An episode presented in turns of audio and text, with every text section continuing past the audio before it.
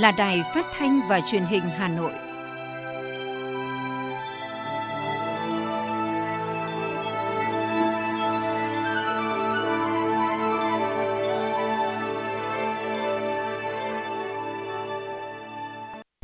Bây giờ là chương trình thời sự của Đài Phát thanh Truyền hình Hà Nội đang được phát trực tiếp trên 6 FM tần số 90 MHz. Tối nay, chủ nhật ngày 25 tháng 7 năm 2021 có những nội dung chính sau. Hôm nay, các đại biểu Quốc hội thảo luận về kết quả thực hiện kế hoạch phát triển kinh tế xã hội, ngân sách nhà nước 6 tháng đầu năm và các giải pháp thực hiện kế hoạch phát triển kinh tế xã hội, ngân sách nhà nước 6 tháng cuối năm 2021. Bí thư Thành ủy Đinh Tiến Dũng và Chủ tịch Ủy ban nhân dân thành phố Trương Ngọc Anh đi thăm, kiểm tra và động viên cán bộ, chiến sĩ, y bác sĩ trực tại các chốt trên tuyến cao tốc Pháp Vân Cầu Rẽ. Cục Quản lý Khám chữa bệnh Bộ Y tế yêu cầu chấn chỉnh ngay việc tổ chức tiêm vaccine phòng COVID-19. Phần tin thế giới có những tin đáng chú ý. Mỹ, Nga dự kiến sẽ đàm phán về kiểm soát vũ khí hạt nhân vào ngày 28 tháng 7 tới. Hàn Quốc thông qua dự luật ngân sách bổ sung trị giá 34.900 tỷ won nhằm hỗ trợ nền kinh tế. Canada dẫn đầu thế giới về tiếp nhận người nhập cư bất chấp đại dịch. Sau đây là nội dung chi tiết. Thưa quý vị và các bạn, hôm nay thảo luận về kết quả thực hiện kế hoạch phát triển kinh tế xã hội, ngân sách nhà nước 6 tháng đầu năm và các giải pháp thực hiện kế hoạch phát triển kinh tế xã hội, ngân sách nhà nước 6 tháng cuối năm 2021, kế hoạch phát triển kinh tế xã hội 5 năm 2021-2025. Các đại biểu đề nghị chính phủ có thêm nhiều giải pháp mới để hỗ trợ người dân và doanh nghiệp – Đa số các đại biểu tán thành với báo cáo của chính phủ về phát triển kinh tế xã hội 6 tháng đầu năm 2021 cũng như các giải pháp thực hiện kế hoạch phát triển kinh tế xã hội, ngân sách nhà nước 6 tháng cuối năm 2021, kế hoạch phát triển kinh tế xã hội 5 năm 2021-2025. Đại biểu Nguyễn Kim Bé đoàn An Giang cho rằng, mặc dù dịch COVID-19 có kiểm soát, nhưng tăng trưởng kinh tế 6 tháng đầu năm đạt 5,64% là mức khá cao so với các nước trên thế giới. Nhiều địa phương có dịch nhưng vẫn đạt được tăng trưởng khá. Kinh tế vĩ mô ổn định, lạm phát tiếp tục được kiểm soát ở mức thấp. Kết quả này cho thấy sự quyết tâm chủ động trong điều hành của chính phủ, thủ tướng chính phủ, các bộ ngành địa phương. Tuy nhiên, 6 tháng cuối năm, diễn biến dịch COVID-19 hết sức phức tạp, khó đoán định được thời điểm kết thúc, trong khi số lượng doanh nghiệp của chúng ta chủ yếu là doanh nghiệp nhỏ và vừa, điều kiện đảm bảo an toàn cho sản xuất đang là một thách thức lớn một số chỉ tiêu quan trọng trong nghị quyết của Quốc hội đã được đề ra đạt thấp như chỉ tiêu tăng trưởng, giải ngân vốn đầu tư công. Bên cạnh đó, chiến lược vaccine đang gặp nhiều khó khăn. Đại biểu Nguyễn Kim Bé cho rằng đây là những thách thức lớn đặt ra cho sự lãnh đạo điều hành của chính phủ, thủ tướng chính phủ, các ngành, các cấp trong 6 tháng còn lại của năm 2021. Nhất là cái sự quyết tâm giữ và đạt được cái mức tăng trưởng kinh tế theo cái kế hoạch đầu năm đã đề ra. Kiến nghị chính phủ, Thủ tướng Chính phủ bên cạnh các cái giải pháp đã nêu trong báo cáo nhằm thực hiện nhiệm vụ 6 tháng cuối năm, tôi đề nghị cần có thêm các cái phương án cụ thể để xử lý kịp thời các cái tình huống xảy ra khi có biến động bất ổn môi trường sản xuất kinh doanh, diễn biến phức tạp của dịch bệnh và nhiều rủi ro khác để hoàn thành các cái mục tiêu mà nghị quyết của Quốc hội đã đề ra. Theo ý kiến các đại biểu, thời điểm từ nay đến cuối năm cần tập trung công tác phòng chống dịch COVID-19, coi đây là nhiệm vụ cần được ưu tiên và kiên trì thực hiện theo đúng như tinh thần của chính phủ, chống dịch như chống giặc, ưu tiên bảo vệ sức khỏe tính mạng người dân. Để kiềm chế, không để dịch tiếp tục bùng phát và lây lan rộng, nhanh chóng ổn định tình hình, cần tập trung thực hiện nghiêm các biện pháp chủ động phòng ngừa – trong đó, tuyệt đối không chủ quan lơ là, mất cảnh giác, tiếp tục thực hiện chủ trương 5K vaccine và tăng cường ứng dụng công nghệ chặt chẽ rộng rãi. Đại biểu Vũ Tiến Lộc, đoàn thành phố Hà Nội cho rằng, triển khai hiệu quả chiến lược vaccine và nâng cao ý thức của người dân trong việc chấp hành nghiêm các quy định phòng chống dịch vẫn là cơ bản chiến lược có tính chất quyết định trong phòng chống dịch COVID-19. Trước hết là phải đẩy mạnh tiêm chủng vaccine, đặc biệt là các khu vực động lực tăng trưởng của nền kinh tế để có thể vừa bảo vệ được cái sinh mạng cho dân lại vừa duy trì sản xuất kinh doanh và tránh đứt gãy các cái nguồn cung. Và đấy là cái giải pháp rất là căn cơ. Thứ hai là chuẩn bị những cái điều kiện và lộ trình để mở cửa lại nền kinh tế, tương ứng với cái tỷ lệ tiêm chủng vaccine của người dân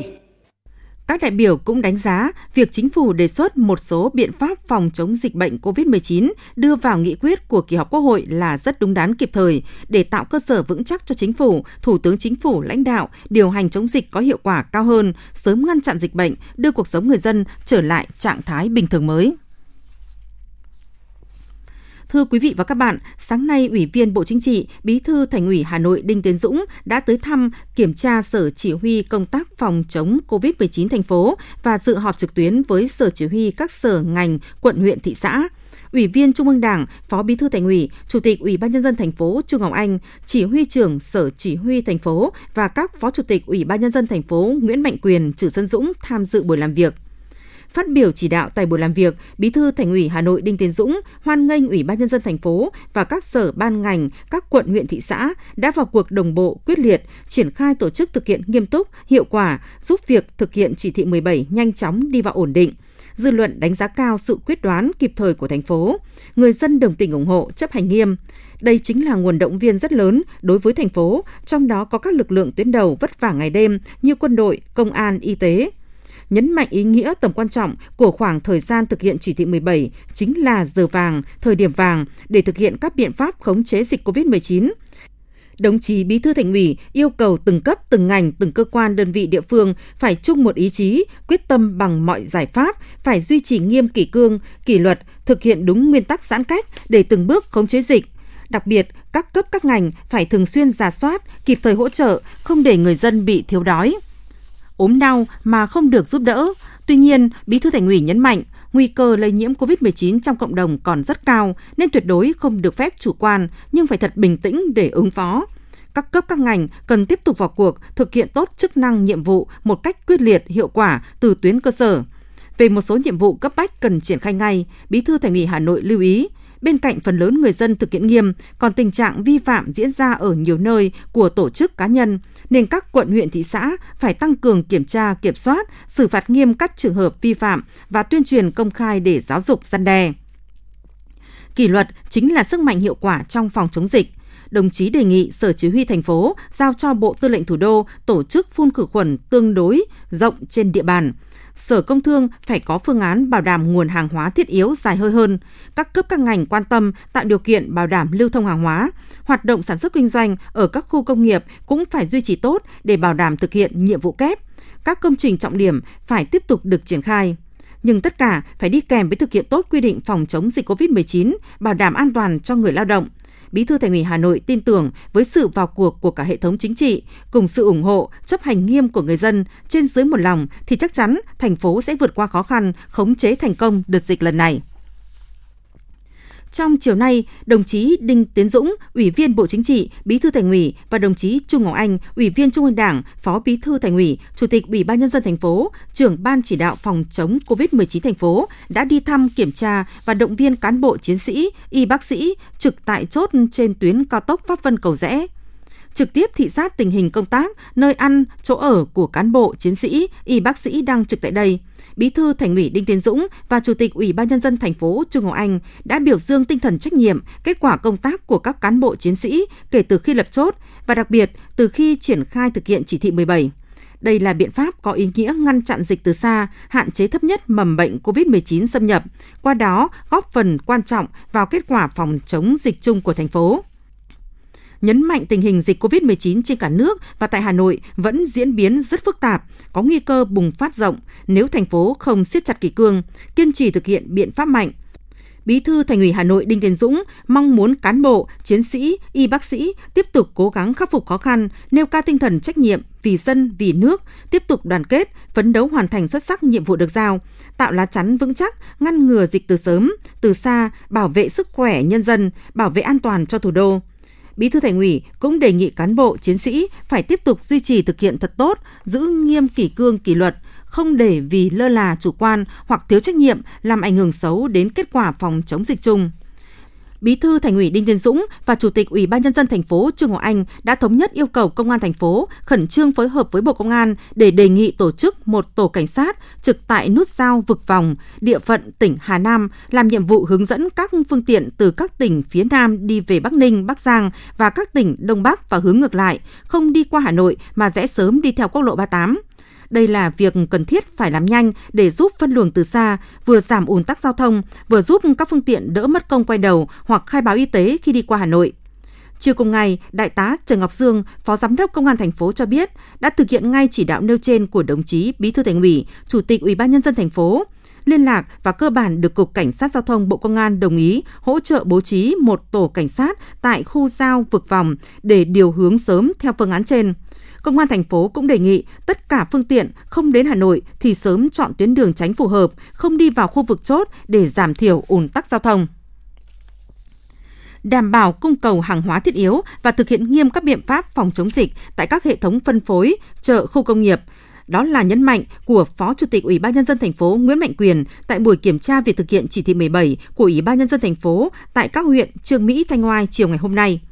Qua kiểm tra tại một số hệ thống phân phối hàng tiêu dùng, chợ dân sinh trên địa bàn hai huyện, cơ bản công tác phòng chống dịch bệnh được thực hiện nghiêm túc. Chỉ thị 17 của Ủy ban nhân dân thành phố được triển khai chặt chẽ có hiệu quả các hệ thống phân phối hàng tiêu dùng đều đảm bảo các công tác phòng dịch đúng yêu cầu, đóng cửa các khu vực bày bán các mặt hàng không thiết yếu, đồng thời có hệ thống kho, bãi tập kết sẵn sàng số lượng lớn hàng hóa thiết yếu theo chỉ đạo của thành phố. Số lượng chủng loại hàng hóa đầy đủ, phong phú, giá cả không có biến động trực tiếp kiểm tra các hệ thống phân phối chợ dân sinh và doanh nghiệp trong khu công nghiệp, làm việc với lãnh đạo hai huyện Trường Mỹ, Thanh Oai. Phó Chủ tịch Ủy ban nhân dân thành phố Nguyễn Mạnh Quyền nhấn mạnh, việc thực hiện nghiêm túc, mạnh mẽ hơn nữa công tác phòng chống COVID-19 tại các địa phương, phải luôn duy trì cảnh giác cao độ, không lơ là chủ quan trong công tác phòng chống dịch. Với quyết tâm cao nhất là giữ vững an toàn cho thủ đô, bảo vệ sức khỏe tính mạng của nhân dân. Trong đó quan trọng nhất là công tác tuyên truyền, hướng dẫn để người dân hiểu, chấp hành các nội dung của chỉ thị 17 của Ủy ban nhân dân thành phố, Đồng thời, công tác quản lý, kiểm tra, xử lý nghiêm từ lực lượng chức năng phải được thực hiện chủ động, kiên quyết hơn nữa để xây dựng được tính tự giác, tự quản từ người dân ở mỗi gia đình, mỗi tổ dân phố, khu dân cư. Thưa quý vị và các bạn, tại Hà Nội, Ban tuyên giáo Trung ương vừa tổ chức hội nghị trực tuyến toàn quốc nghiên cứu học tập quán triệt nghị quyết đại hội 13 của Đảng cho đội ngũ cán bộ lãnh đạo liên hiệp, các hội văn học nghệ thuật, hội khoa học kỹ thuật và đại biểu văn nghệ sĩ trí thức Hội nghị kết nối 40 điểm cầu trong cả nước với tổng số hơn 2.000 đại biểu tham dự. Phản ánh của phóng viên. Phát biểu khai mạc, Phó giáo sư tiến sĩ Phùng Xuân Nhạ, Phó trưởng Ban tuyên giáo Trung ương cho biết, Đại hội 13 của Đảng đã thành công tốt đẹp. Đại hội củng cố, nâng cao tiềm niềm tin của nhân dân vào sự lãnh đạo của Đảng, sự nghiệp đổi mới đất nước, biểu thị sự nhất trí, quyết tâm, chính trị của toàn Đảng, toàn dân, toàn dân ta, phát huy tinh thần yêu nước, khát vọng phát triển đất nước và phồn vinh hạnh phúc – Phó trưởng ban tuyên giáo Trung ương nêu rõ, việc tập trung nghiên cứu học tập, quán triệt chuyên sâu nghị quyết đại hội 13 của Đảng trên các lĩnh vực văn học nghệ thuật, khoa học kỹ thuật nhằm tuyên truyền sâu rộng tới đội ngũ văn nghệ sĩ, trí thức cả nước, tạo sự thống nhất ý chí, nâng cao hiệu quả của hoạt động lao động văn hóa, sáng tạo trí thức, tạo ra những sản phẩm công trình có giá trị cao, góp phần hiện thực hóa một cách sinh động nghị quyết của Đảng vào đời sống, Phó trưởng ban tuyên giáo Trung ương lưu ý các đại biểu cần nhận thức sâu sắc nghiêm túc và coi đây là nhiệm vụ chính trị trọng tâm của năm 2021. Công việc thường xuyên phải thực hiện một cách cẩn trọng, bài bản trong suốt cả nhiệm kỳ tăng cường và nâng cao hiệu quả các hoạt động văn học nghệ thuật, khoa học kỹ thuật có chất lượng cao, có tính đảng sâu sắc, thiết thực, phục vụ sự lãnh đạo của Đảng trong công cuộc xây dựng và bảo vệ Tổ quốc trong giai đoạn mới. Trong quá trình nghiên cứu, các đại biểu cần chú ý các nội dung chuyên sâu của văn kiện Đại hội 13 của Đảng, những quan điểm của đại hội về văn hóa, văn nghệ, khoa học kỹ thuật, đội ngũ văn nghệ trí thức, những nhiệm vụ trọng tâm thời gian tới. Tại hội nghị, Phó giáo sư tiến sĩ Nguyễn Viết Thông, Tổng thư ký Hội đồng lý luận Trung ương đã báo cáo chuyên đề những nội dung cốt lõi và điểm mới trong các văn kiện đại hội lần thứ 13 của Đảng, những chủ trương đường lối quan điểm của Đảng về văn hóa, văn nghệ qua các kỳ đại hội, nhiệm vụ thời gian tới. Trong đó nhấn mạnh tới đây, giới văn nghệ sĩ cùng các ngành liên quan phải nghiên cứu xây dựng hệ giá trị quốc gia Việt Nam trong tình hình hiện nay, tiếp tục nghiên cứu hệ giá trị văn hóa và chuẩn mực con người. Phó giáo sư tiến sĩ Nguyễn Viết Thông nói. Tới đây, giới văn nghệ sĩ cùng với các ngành liên quan phải nghiên cứu xây dựng hệ giá trị quốc gia Việt Nam trong tình hình này, rồi tiếp tục nghiên cứu về hệ giá trị văn hóa và chuẩn mực con người. Vấn đề thứ hai là phát triển đại 13 đặc biệt những vấn đề giáo dục và bảo vệ trẻ em, thanh thiếu niên và nhi đồng. Theo tinh thần giáo dục lòng yêu nước, lòng tự hào dân tộc, truyền thống và lịch sử dân tộc. Cái thứ ba, lần đầu tiên trong phát triển đề cập đến đó là từng bước vươn lên khắc phục các hạn chế của con người Việt Nam đã tồn tại trong lịch sử, xây dựng con người Việt Nam thời đại mới, gắn kết chặt chẽ, hài hòa giữa giá trị truyền thống và giá trị hiện đại Nhận định về những nội dung cốt lõi và điểm mới trong các văn kiện đại hội lần thứ 13 của Đảng về văn hóa văn nghệ, ông Nguyễn Minh Nhật, Vụ trưởng Vụ Văn hóa Văn nghệ Ban tuyên giáo Trung ương kỳ vọng các ngành cơ quan văn hóa văn nghệ sẽ thực hiện tốt nhiệm vụ văn kiện đề ra, khắc phục những hạn chế đang tồn tại chính phủ thì cũng đã ban hành nghị quyết số 50 của chính phủ về thực hiện nghị quyết đại 13 các ngành cũng có chương trình hành động riêng thì anh hy vọng rằng là việc thực hiện nghị quyết đại 13 gắn với việc tiếp tục thực hiện những nghị quyết chỉ thị kết luận của đảng trên lĩnh vực văn hóa văn nghệ. Nó sẽ tạo thêm nhiều cái dấu ấn, nhiều cái kết quả giải quyết được nhiều cái bài toán mà thực tiễn đang đặt ra với vai trò nhiệm vụ của mình, thông qua chuyên đề phát triển khoa học công nghệ, thúc đẩy đổi mới sáng tạo, tiến sĩ Lê Xuân Định, Thứ trưởng Bộ Khoa học và Công nghệ đưa ra những chiến lược đột phá để phát triển khoa học công nghệ trong thời gian tới. Cụ thể là phát triển mạnh mẽ khoa học công nghệ và chuyển đổi số để tạo bứt phá về năng suất, chất lượng, hiệu quả và sức cạnh tranh, có thể chế cơ chế chính sách đặc thù vượt trội, thúc đẩy đổi mới sáng tạo, ứng dụng chuyển giao công nghệ, nâng cao năng lực nghiên cứu làm chủ của số công nghệ mới, lấy doanh nghiệp làm trung tâm nghiên cứu phát triển, ứng dụng và chuyển giao công nghệ, ứng dụng công nghệ số, phát triển hệ thống đổi mới sáng tạo quốc gia, hệ sinh thái khởi nghiệp đổi mới sáng tạo Do nhiều tỉnh thành phố đang phải thực hiện chỉ thị 16, chỉ thị 15 của Thủ tướng Chính phủ về phòng chống dịch COVID-19 nên không thể tổ chức điểm cầu trực tuyến. Ban tổ chức quyết định ghi hình toàn bộ hội nghị và sẽ chuyển băng hình để kịp thời phục vụ việc nghiên cứu, học tập, quán triệt nghị quyết đại hội 13 của Đảng đối với các đồng chí cán bộ lãnh đạo các hội văn học nghệ thuật, hội khoa học kỹ thuật chưa được nghiên cứu, học tập. Thưa quý vị và các bạn, Thành ủy Hà Nội khóa 17 đã ban hành chương trình số 02 về đẩy mạnh đổi mới mô hình tăng trưởng cơ cấu lại nền kinh tế và hội nhập quốc tế, nâng cao năng suất chất lượng hiệu quả, sức cạnh tranh, phát triển kinh tế thủ đô nhanh và bền vững giai đoạn 2021-2025. Chương trình đã đề ra những mục tiêu, nhiệm vụ và giải pháp cụ thể để nâng cao hiệu quả, sức mạnh của kinh tế thủ đô, xứng với vị thế của đất nước trong 5 năm tới – theo chương trình số 02, trước mắt thành phố ưu tiên công sức, thời gian và nguồn lực để kiểm soát dịch COVID-19, thực hiện mục tiêu kép vừa phòng chống dịch hiệu quả, vừa phát triển kinh tế, nỗ lực phục hồi lấy lại đà tăng trưởng, thực hiện các giải pháp đồng bộ để tiếp tục đổi mới mô hình tăng trưởng, cơ cấu lại nền kinh tế thủ đô dựa trên những ứng dụng khoa học công nghệ và đổi mới sáng tạo, thành tựu của cách mạng công nghiệp lần thứ tư – tập trung thu hút và tăng cường quản lý, sử dụng các nguồn lực hiệu quả, hợp lý, đầu tư xây dựng, phát triển đồng bộ và từng bước hiện đại hóa hệ thống kết cấu hạ tầng, xây dựng hoàn thiện các cơ chế chính sách phục vụ phát triển, quyết liệt thực hiện các giải pháp đột phá, nâng cao hiệu quả quản lý nhà nước về kinh tế gắn với nâng cao năng suất, chất lượng, hiệu quả, sức cạnh tranh, đảm bảo phát triển kinh tế thủ đô nhanh, bền vững. Tiếp tục mở rộng và nâng cao hiệu quả công tác đối ngoại, hội nhập quốc tế, hợp tác phát triển, nâng cao uy tín vị thế của thủ đô. Chủ tịch Ủy ban nhân dân thành phố Hà Nội Chu Ngọc Anh cho biết. Thì có thể nói là ngay trong cái chủ đề của cái chương trình kỳ này, chúng ta nhấn mạnh hơn vào hai cái nội hàm. Cái thứ nhất là cái đổi mới mô hình tăng trưởng.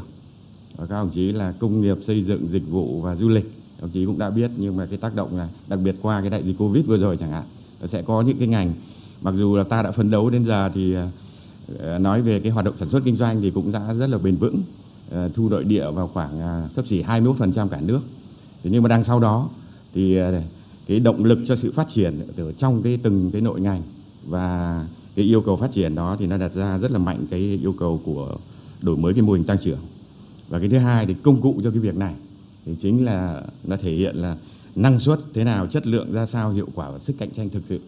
Và cái này trong chủ đề của văn kiện đại hội thì cũng đặt ra một cái à, mục tiêu rất là rõ ràng cho cả ba giai đoạn. 2021, 25, 2030 và đến tầm nhìn 2045. Để thực hiện các mục tiêu yêu cầu đề ra, chương trình số 02 của Thành ủy đề ra 6 nhiệm vụ, giải pháp trọng tâm, trong đó hoàn thiện thể chế, nâng cao hơn nữa hiệu lực hiệu quả quản lý, điều hành của chính quyền các cấp gắn với thực hiện cơ cấu lại nền kinh tế, nâng cao năng suất, chất lượng, hiệu quả và sức cạnh tranh, tiếp tục đổi mới mô hình tăng trưởng, cơ cấu lại kinh tế thủ đô dựa trên ứng dụng khoa học công nghệ và đổi mới sáng tạo, thành tựu của cách mạng công nghiệp lần thứ tư nâng cao hiệu quả quản lý, khai thác, sử dụng và phát huy các nguồn lực để thúc đẩy phát triển nhằm đáp ứng yêu cầu phát triển nhanh, hiệu quả và bền vững của thủ đô. Tiếp tục cải thiện môi trường đầu tư kinh doanh, nâng cao năng lực cạnh tranh, hiệu quả quản lý kinh tế, thúc đẩy kinh tế thủ đô phát triển nhanh, hiệu quả và bền vững nâng cao chất lượng và sử dụng hiệu quả nguồn nhân lực gắn với đổi mới sáng tạo, ứng dụng và phát triển mạnh mẽ khoa học công nghệ, tiếp tục mở rộng và nâng cao hiệu quả công tác đối ngoại, hội nhập quốc tế, hợp tác phát triển, nâng cao uy tín vị thế của thủ đô. Nhận định về hiệu quả bước đầu khi triển khai chương trình, Bí thư quận ủy Ba Đình Hoàng Minh Dũng Tiến cho biết. Ở tại cái thời điểm này thì à, chúng ta tính lại thì chúng ta mới có 5 tháng rưỡi để triển khai nghị quyết đại hội 13 thôi. 9 tháng thực hiện nghị quyết đại hội 17 và 4 tháng triển khai thực, thực hiện cái chương trình này. Ờ, từ góc độ cơ sở thì chúng tôi cũng thấy là từ khi mà ban chỉ đạo được thành lập ý, thì cũng đã tích cực bắt tay ngay vào việc triển khai công việc, làm được rất nhiều việc với cái ờ, hệ thống văn bản về cơ chế vận hành của ban chỉ đạo cũng đã được hoàn thiện và kết quả rất lớn là đã góp phần và hoàn thành tốt ba cái nhiệm vụ trọng tâm của năm và nhiệm kỳ. Về cải thiện môi trường đầu tư kinh doanh, nâng cao năng lực cạnh tranh, Hà Nội kiên trì các giải pháp nâng cao chỉ số năng lực cạnh tranh cấp tỉnh PCI, tập trung khắc phục và nâng cao các chỉ số thành phần còn xếp hạng thấp, từng bước hình thành và phát triển một số mô hình kinh tế mới, kinh tế số, kinh tế tuần hoàn, kinh tế chia sẻ, kinh tế ban đêm – Cùng với những mục tiêu giải pháp đã đề ra, thành phố sẽ từng bước thực hiện đồng bộ các hoạt động hỗ trợ sản xuất kinh doanh như hỗ trợ pháp lý, các chương trình cho vay lãi suất ưu đãi, ưu đãi về thuế, nhân lực, khuyến khích ứng dụng công nghệ cao, chuyển đổi số, công nghiệp hỗ trợ, ra soát đơn giản hóa thủ tục hành chính, giảm thời gian và chi phí cho doanh nghiệp, ứng dụng công nghệ thông tin, tăng tính minh bạch các thủ tục quy trình, có thể thấy, xuyên suốt nội dung chương trình số 02 của Thành ủy từ mục tiêu, chỉ tiêu, yêu cầu cho đến nhiệm vụ, giải pháp là tinh thần quyết tâm đổi mới sáng tạo nhằm tái cơ cấu, nâng cao năng suất, chất lượng, sức cạnh tranh của nền kinh tế, tạo động lực thúc đẩy phát triển kinh tế thủ đô nhanh, bền vững, góp phần thực hiện thắng lợi nghị quyết Đại hội đại biểu toàn quốc lần thứ 13 của Đảng, nghị quyết Đại hội đại biểu lần thứ 17 Đảng bộ thành phố Hà Nội.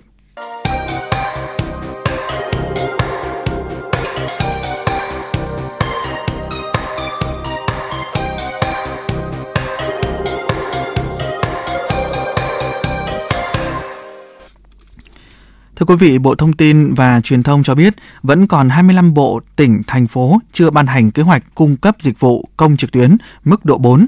Tỷ lệ cung cấp dịch vụ công trực tuyến mức 4 trên cả nước mới đạt là 37,43%. Nếu không có sự quyết tâm quyết liệt, mục tiêu cung cấp 100% dịch vụ công đủ điều kiện lên mức 4 trong năm 2021 sẽ không thể đạt được. Bộ Thông tin và Truyền thông đã đề nghị 25 bộ, cơ quan ngang bộ Ủy ban nhân dân tỉnh thành phố chỉ đạo xây dựng và triển khai ngay kế hoạch cung cấp 100% dịch vụ công đủ điều kiện lên trực tuyến mức độ 4 trong năm 2021 các bộ địa phương ưu tiên nguồn lực để các cơ quan đơn vị thực hiện đúng tiến độ kế hoạch, định kỳ hàng tháng gửi báo cáo tình hình cung cấp dịch vụ công trực tuyến về Bộ Thông tin và Truyền thông qua hệ thống đánh giá mức độ chuyển đổi số.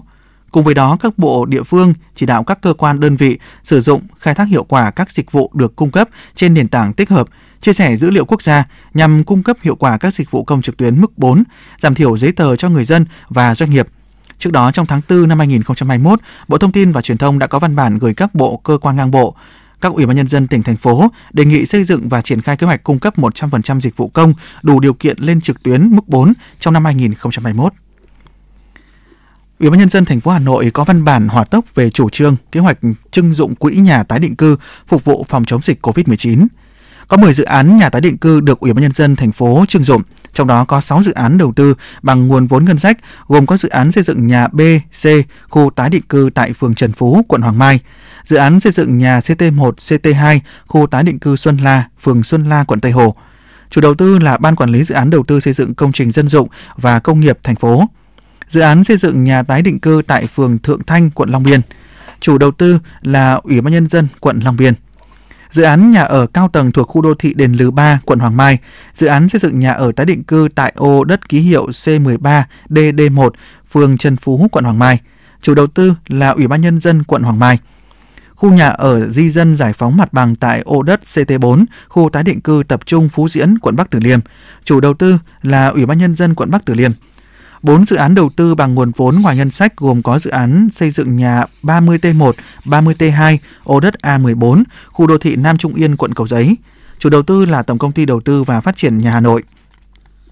Dự án nhà ở thương mại phục vụ tái định cư tại khu X2 Đại Kim, quận Hoàng Mai. Chủ đầu tư là Tổng công ty Đầu tư Phát triển nhà và đô thị Bộ Quốc phòng.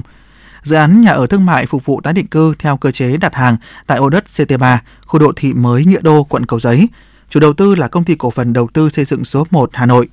Dự án khu nhà ở cao tầng tại lô đất 5 B3 Đông Hội, huyện Đông Anh. Chủ đầu tư là công ty trách nhiệm hữu hạn Thăng Long. Ủy ban nhân dân thành phố yêu cầu chủ đầu tư 10 dự án nêu trên chấp hành việc bàn giao quỹ nhà cho Ủy ban nhân dân thành phố khi thành phố có kế hoạch sử dụng phục vụ công tác phòng chống dịch COVID-19. Cục Quản lý Khám chữa bệnh Bộ Y tế vừa ban hành văn bản khẩn gửi các bệnh viện và viện có giường bệnh trực thuộc Bộ Y tế, Sở Y tế các tỉnh, thành phố trực thuộc Trung ương và Y tế thành ngành về việc tổ chức tiêm chủng an toàn, đảm bảo phòng chống dịch. Cục Quản lý Khám chữa bệnh đề nghị các đơn vị khẩn trương chấn chỉnh ngay việc tổ chức tiêm vaccine phòng COVID-19 tại các cơ sở tiêm chủng, đảm bảo an toàn tiêm chủng, an toàn phòng chống dịch bệnh, thực hiện đúng quy định về giãn cách, phân chia khung thời gian để tránh tình trạng tập trung đông người chỉ đạo các cơ sở tiêm chủng tự kiểm tra, đánh giá, giả soát, khắc phục ngay các nguy cơ chưa an toàn theo hướng dẫn tại quyết định số 3518 QĐ-BIT ban hành tiêu chí cơ sở an toàn tiêm chủng vaccine phòng COVID-19. Nếu không đạt thì đình chỉ để bổ sung chấn chỉnh. Văn bản khẩn của Cục Quản lý Khám chữa bệnh cũng yêu cầu các đơn vị báo cáo các trường hợp phản ứng nặng sau tiêm chủng vaccine phòng COVID-19 về cơ quan thường trực Tiểu ban An toàn tiêm chủng theo số máy thường trực đường dây nóng 0984 371919 và hộp thư cdc.kcb.gmail.com.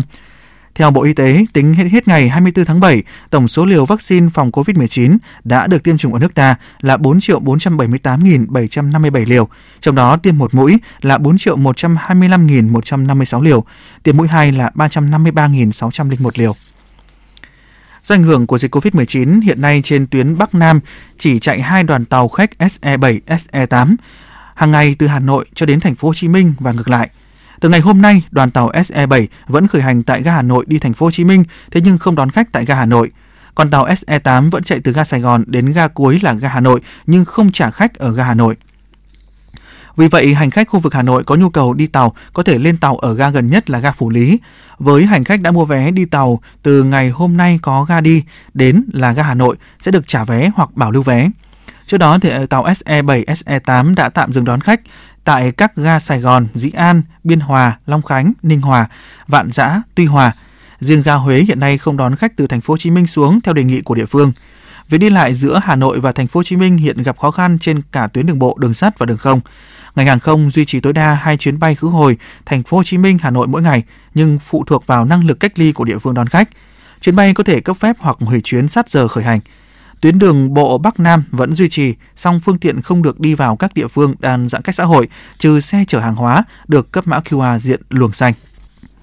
Thưa quý vị, dịch COVID-19 không chỉ gây ảnh hưởng nặng nề tới du lịch, dịch vụ, sản xuất và kinh doanh mà còn khiến bạo lực gia đình, phần lớn là bạo lực với phụ nữ diễn ra nhiều hơn. Chỉ tính riêng từ đầu năm tới nay, số cuộc gọi của phụ nữ bị bạo hành đến đường dây nóng của Trung tâm Nghiên cứu ứng dụng khoa học về giới, gia đình phụ nữ và vị thành niên tăng 130% so với thời điểm trước khi dịch COVID-19 xuất hiện tại Việt Nam.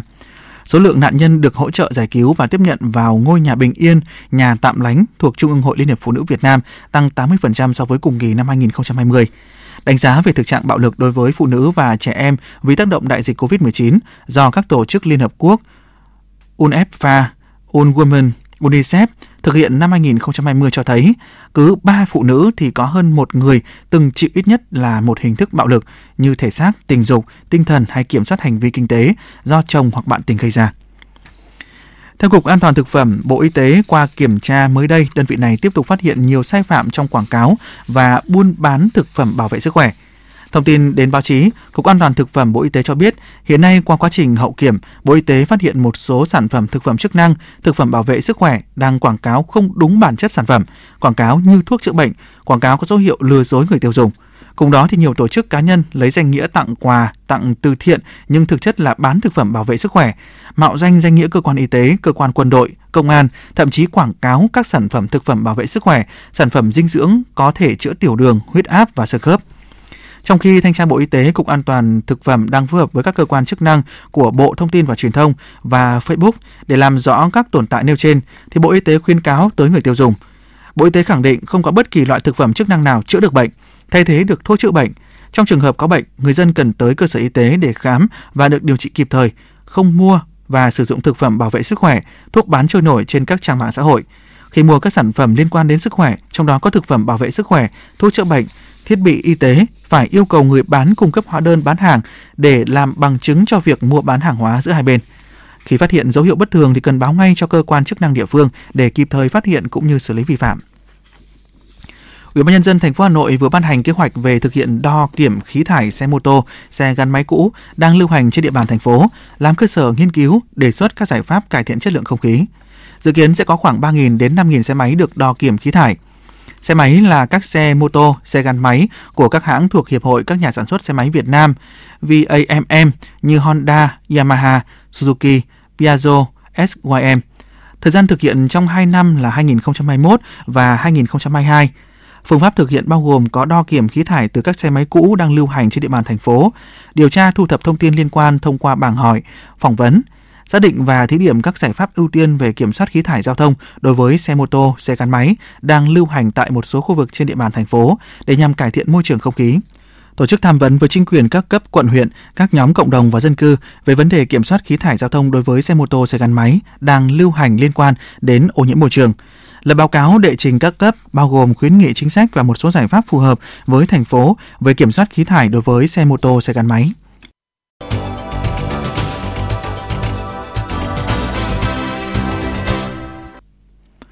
Chuyển sang phần tin thế giới, Thưa quý vị, Bộ Ngoại giao Mỹ thông báo Thứ trưởng Bộ Ngoại giao Wendy Sherman sẽ dẫn đầu phái đoàn của Washington tham dự cuộc đàm phán về kiểm soát vũ khí hạt nhân. Cuộc đàm phán về kiểm soát vũ khí hạt nhân nói trên sẽ diễn ra trong khuôn khổ đối thoại ổn định chiến lược Mỹ-Nga tại Geneva, Thụy Sĩ, dự kiến vào ngày 28 tháng 7. Thông báo của Bộ Ngoại giao Mỹ khẳng định cuộc gặp này triển khai cam kết giữa Tổng thống Biden và Tổng thống Nga Putin về tiến hành đối thoại thẳng thắn, có chủ ý giữa hai nước nhằm tạo lập nền tảng cho biện pháp giảm trừ nguy cơ và kiểm soát vũ khí trong tương lai. Thủ tướng Singapore Lý Hiển Long hôm qua đã kêu gọi người dân nhanh chóng đi tiêm chủng, đồng thời khẳng định vaccine COVID-19 an toàn. Ông cũng nhắc nhở những người cao tuổi rằng COVID-19 là một căn bệnh nguy hiểm đối với họ, đặc biệt là với người có bệnh nền như tiểu đường hay huyết áp. Những tác dụng phụ của vaccine cũng không hề đáng lo ngại. Đối biết Singapore mới đây công bố kết kế hoạch về một cuộc sống bình thường mới, sống chung cùng với COVID-19, coi nó như bệnh cúm thông thường, khi phần lớn dân số đều được tiêm phòng đầy đủ.